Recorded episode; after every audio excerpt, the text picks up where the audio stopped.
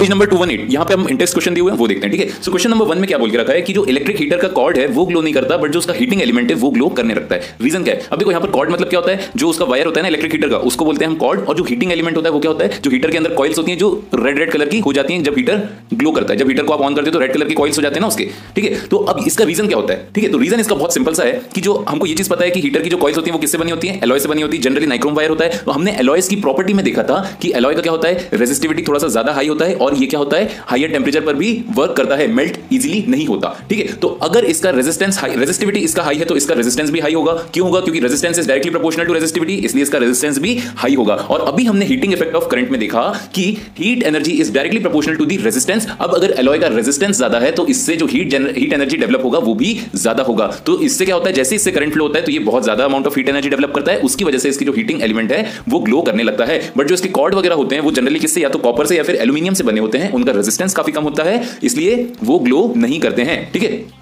उसके बाद second question क्या देकर रखा है? आपको कितना हीट जनरेट होगा when 96000 coulomb of charge in 1 hour through potential difference of 50 volt is passed ठीक है? तो यहाँ पे आपको हीट एनर्जी निकालना है। हीट एनर्जी का फॉर्मूला क्या होता है? एक होता है I square into R into T और एक और क्या देखा था हम लोगों ने? Heat is equal to V into I into T तो वी आपको देकर रखा है फिफ्टी वोल्ट ठीक है? और टी कितना देकर रखा है आपको? वन आर देकर रखा है। तो याद रखना, जब भी आप हीट एनर्जी कैलकुलेट कर रहे हो तो आपको टाइम हमेशा और हमेशा किस चीज़ में लेना है? टाइम हमेशा आपको सेकंड्स में लेकर के चलना है। ठीक है? टाइम हमेशा आपको सेकंड्स में ही लेना है। ओके तो एक बार आपने क्या ले लिया? टाइम ले लिया सेकंड्स में, ठीक है? उसके बाद क्या हो गया? वी पता है आपको 50 टाइम पता है 3600 सेकंड्स और क्यू पता है। तो ठीक है, आपका जो फॉर्मूला होता है H is equal to V into I into T वहाँ पे आप क्या कर दो? आई की जगह पर क्या लिख सकते हो?